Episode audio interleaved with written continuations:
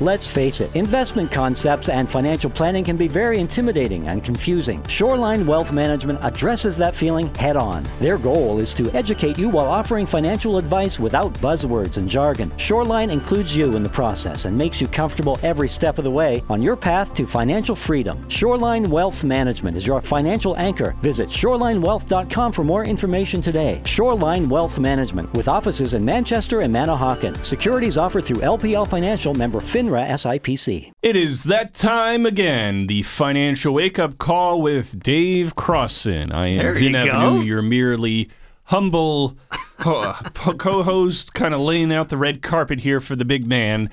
Lots of podcasts so far, a lot of great financial advice given by Dave Crossan. And uh, it's springtime. That means lots of questions are popping up and Sure. blossoming, and we don't want any allergic reactions here, Dave. So guide us Very through nice. that uh, that financial spring.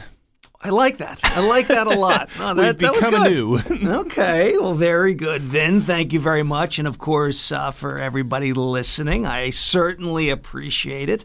And where are we going today? Well, one thing I wanted to talk about, and this actually came up during the week with a couple different clients as they look at their estate and they're planning out if something happens to them, how they want their assets to go, where they want them to go, their different holdings, their property, bank accounts, whatever it may be. Sure. And the topic came up about, well, I would like to be able to give money while I'm alive.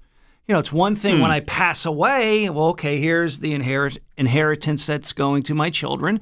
Uh, or you know whoever would get this money or where you want it to go or to your spouse or you know family members friends whatever the situation is but what about if you want to do it while you're alive? And that makes sense here. You've worked so hard and you want the ability to say, give money to uh, family members uh, while you're alive. You know, what options are out there that do not trigger taxable events? I think a lot, for a lot of people, they're thinking, well, Dave, I'd love to give money to my uh, son, my daughter, for maybe a, a new uh, home or uh, their primary residence, their Right. first home purchase. But I'm afraid there's going to be taxes and different things that I need to be concerned about, uh, not only for the money I'm giving, but for the person receiving this money. So here we are, Vin. We're going to talk in a general sense. I always tell people when it comes to anything with giving money or anything about your finances to always lean on your CPA, your accountant, Hmm. There you know, go. for any tax issues. But this will be a general conversation uh, that we're going to have about da da da da da gifting, gifting dun. money. So let's start off with a couple different types of gifting amounts. So here we are in 2023, and there is what is called the annual exclusion gift. And what that simply means is, Vin, I can give $17,000 to as many people as I want. Maybe it's to my daughter.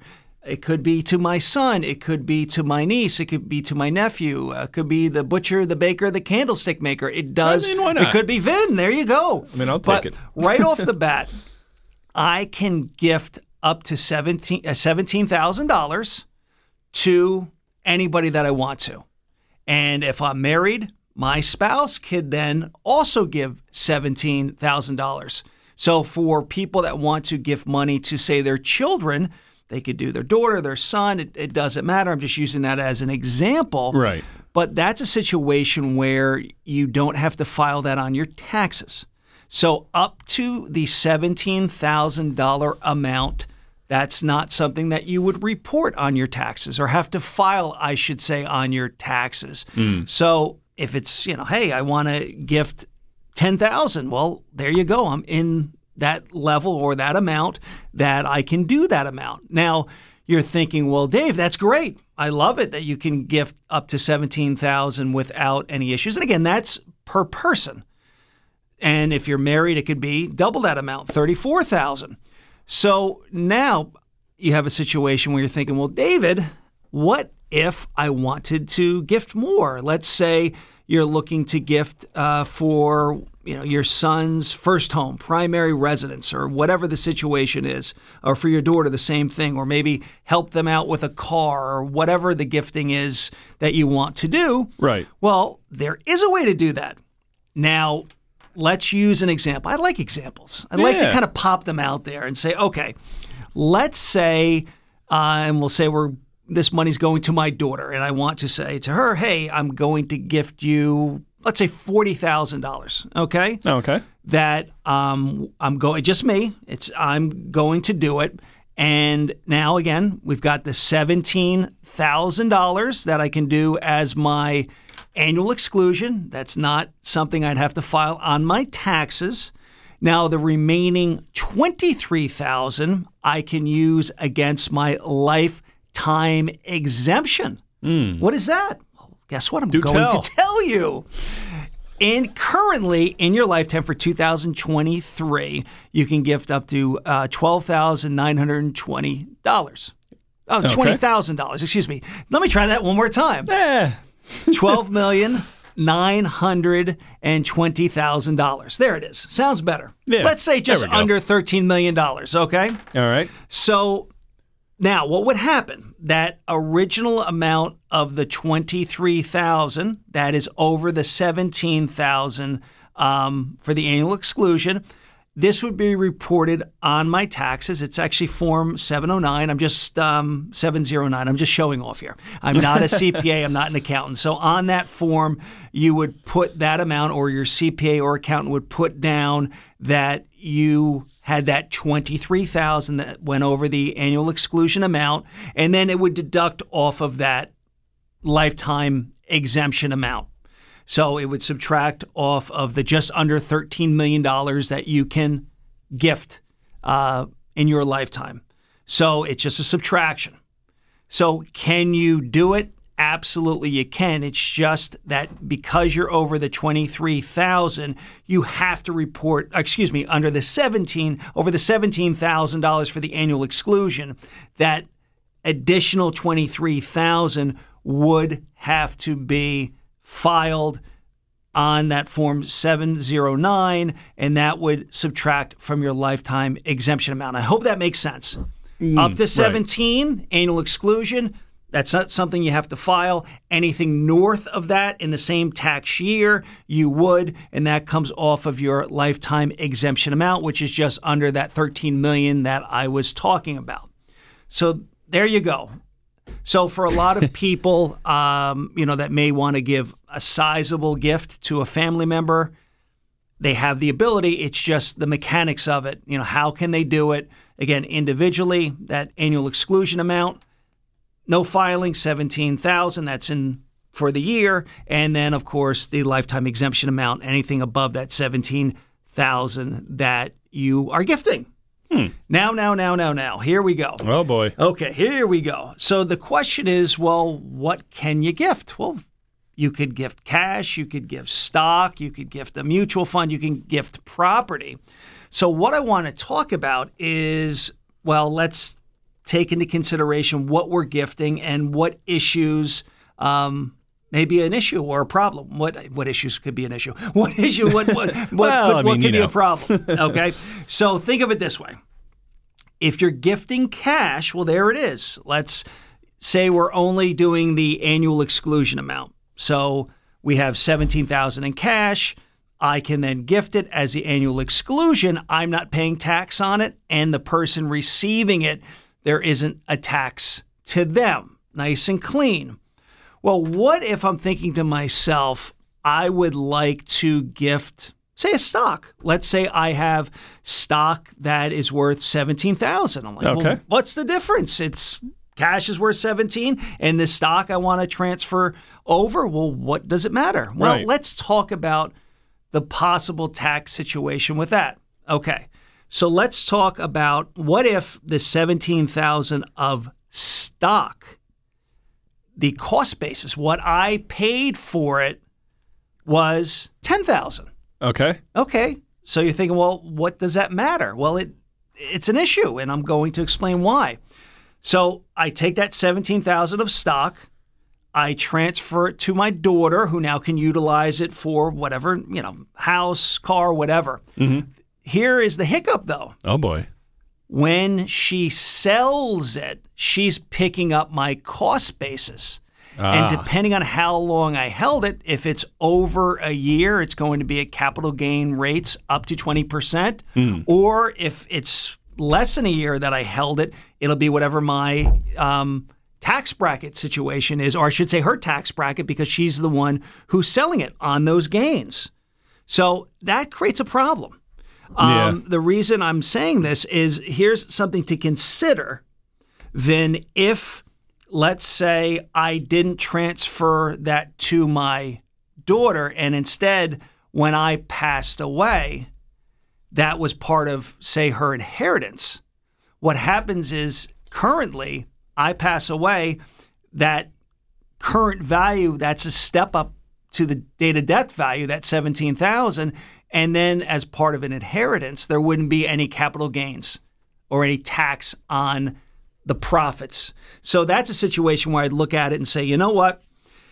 If I am going to gift something, I may not want to gift something that has a low cost basis because unfortunately, my daughter in this situation, the example I'm putting out there, would have to pay gains on that 17,000, meaning the uh, difference between the 10,000 and the 17. So that 7,000 would have a tax to it, whether it be long-term capital gain rates or um, the income bracket if it's less held less than a year.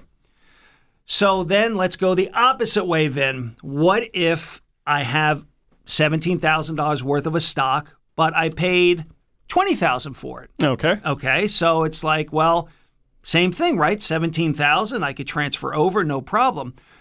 Something to consider. If I were to sell that stock, I actually have a loss of that $3,000. Well, what could I use it for? I could use it to offset maybe some gains I have on some other investments, or it's something where if I don't have any gains offset it, 3000 I could carry forward for a future gain and I could use up to $3,000 a year on on any loss that I haven't utilized against gains on something in the future. So that's a situation where that 17,000 I may want to sell that now I have the ability for a write-off on that loss because remember I bought it at 20,000. I'm selling it at 17 that $3,000 loss that could help me with my tax situation. So that's something I wouldn't want to necessarily just transfer over. It would make more sense in most cases to simply sell it, have that loss, and then move the 17,000 and cash over. Right. Okay. So one last thing I wanted to bring up with gifting, and for a lot of people, you know, they may want to simply, you know, gift up to the annual exclusion amount, uh, which is up to that seventeen thousand, or some version of that. But their concern is, well, once I gift the money, uh, it's up to the person receiving it what they're going to do with it. So, what I do see a lot of people doing with gifting, and I like to call it gifting with a purpose, All right. is saying, okay, this money that I'm gifting, whatever it is, is going to maybe pay down debt. For a lot of people that have come out of college, student loan debt then is very challenging for people to pay off. Yeah. Paying the interest on it, the principal, and now they're starting a new job and they're in a situation where maybe they want to buy a home, but there's just too much debt. Yeah. And let's remember with student loan debt, that's not something that can be forgiven. And let's say if you had a bankruptcy, you're stuck with that debt. No matter what the situation is, that's your debt. So this could be a situation where, hey, I want to gift, but let's say we gift to pay down student loan debt rather than just say, hey, here's a check. And the concern for a lot of people is they're not going to utilize that money properly. You know, maybe they're going to go on that vacation or something where we look at this as a situation, say, okay, let's look at the person receiving this. So, for example, maybe it is my uh, son, daughter, a grandchild, where I'm like, okay, I'm gifting, but let's say it goes toward paying down that student loan debt or gifting so it's a down payment for a first home or it's paying down credit card debt. Vin, credit card debt, we talk about it all the time. The interest rates are terrible. Oh, my goodness, 25%, yeah. 30%. It's crazy. And if you think of it this way, if you're only paying the minimum amount, then you're really not doing anything. You're just that debt keeps there or keeps the amount that it is, and you're really not doing much to pay it down. You're just basically breaking even, if that makes sense. You're just paying into something just to make that minimum payment. It doesn't work. It's going to be a long time coming until you can pay that debt down. So here's a great opportunity. If I'm gifting, is to say, you know what? We're going to look at the debt situation of the person receiving it, and that's the direction that that money's going to go. Last thing I wanted to bring up, and also for a car, maybe it's a car for um, you know your son, your daughter, grandchild. They're going off to college. They need a car, whatever. But it goes to or, or for a particular purpose or for something that will benefit that individual. The last thing I wanted to bring up then is with any gifting that you're doing is this is something that gets this money out of your estate. So depending on the size of your estate, as long as it's out of your estate for 3 years and I pass away, it's not part of that calculation for the estate. Now again, the estate level is much higher for most of us that are listening to the show or I should say the podcast right now, but this is money that when you are gifting if you do the gift and it's out of uh, it's been done for three years, it wouldn't then be part of the calculation if I then passed away. And Okay. also, too, I wanted to bring up for a lot of people that are listening, um, when it comes to their required minimum distribution. So, for individuals, retirees that have to take a certain amount of money out each year from their retirement accounts, for a lot of people, they may just put it into a bank account. Maybe it's a checking account. They're not getting a, a great amount of interest, and maybe they're not needing that money. So, uh, a couple thoughts would be number one, that could be utilized money coming out of the retirement accounts. You could, of course, withhold the taxes on that money, could be used for gifting, or that could be another situation where maybe it's for a life insurance policy, that money coming out of a retirement account that could pay for long term care or a hybrid product where it has a life a death benefit but I can utilize a portion of it for long-term care and if there's still a benefit left over that could go as part of my legacy. So there's a lot of different ways that you can attack this. I wanted to bring this up to just let people know depending on the dollar amount that they are looking to gift, there's different ways to do it. Again, with the annual exclusion currently up to $17 million that you can do without a tax filing. But again, if you need to do more than that, that would be the lifetime exemption, which currently is at $12,920,000. And then that is it for this week. I hope that was helpful for a lot of people because I Yeah. did get a lot of questions. And that's the beauty about doing this podcast is I will have different conversations during the week, different things that come up. I'm like, you know what? That needs to be something that we put out there for people to listen to. There it is. And there it is Good for gifting. stuff. Another good podcast. Thank Lots you. to listen to, and don't forget to listen back anytime. And of course, spread the word to your family and friends. You can find, uh, of course, Spotify, Apple Podcasts. Dave, this has been another great financial wake up call. For people who have questions or want to talk about anything in their financial world, how do they get in touch with you at Shoreline Wealth Management? Excellent, excellent. Thank you. Uh, of course, the main number, you can call us on 732 902 7880. And of course, visit us at shorelinewealth.com. And we have offices in lovely Manchester and Manahawkin. There it is.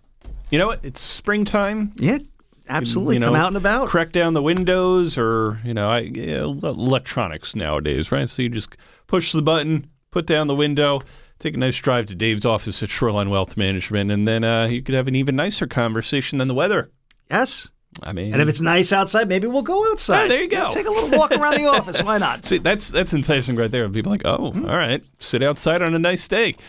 Uh, well, this was a great podcast, Dave. You could, um, of course, listen to Short Time on Sunday mornings, and Dave will have the podcast for you each and every Monday.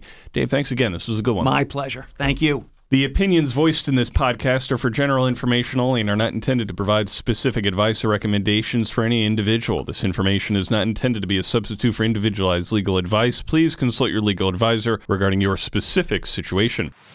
Securities and advisory services offered through LPL Financial, a registered investment advisor, member FINRA SIPC. Whether you're in the early stages of investing, getting ready to retire, or planning your estate, you need a financial planner who will guide you on a clear path with honesty and transparency. Shoreline Wealth Management provides clarity through the complexity with offices in Manchester and Manahawkin.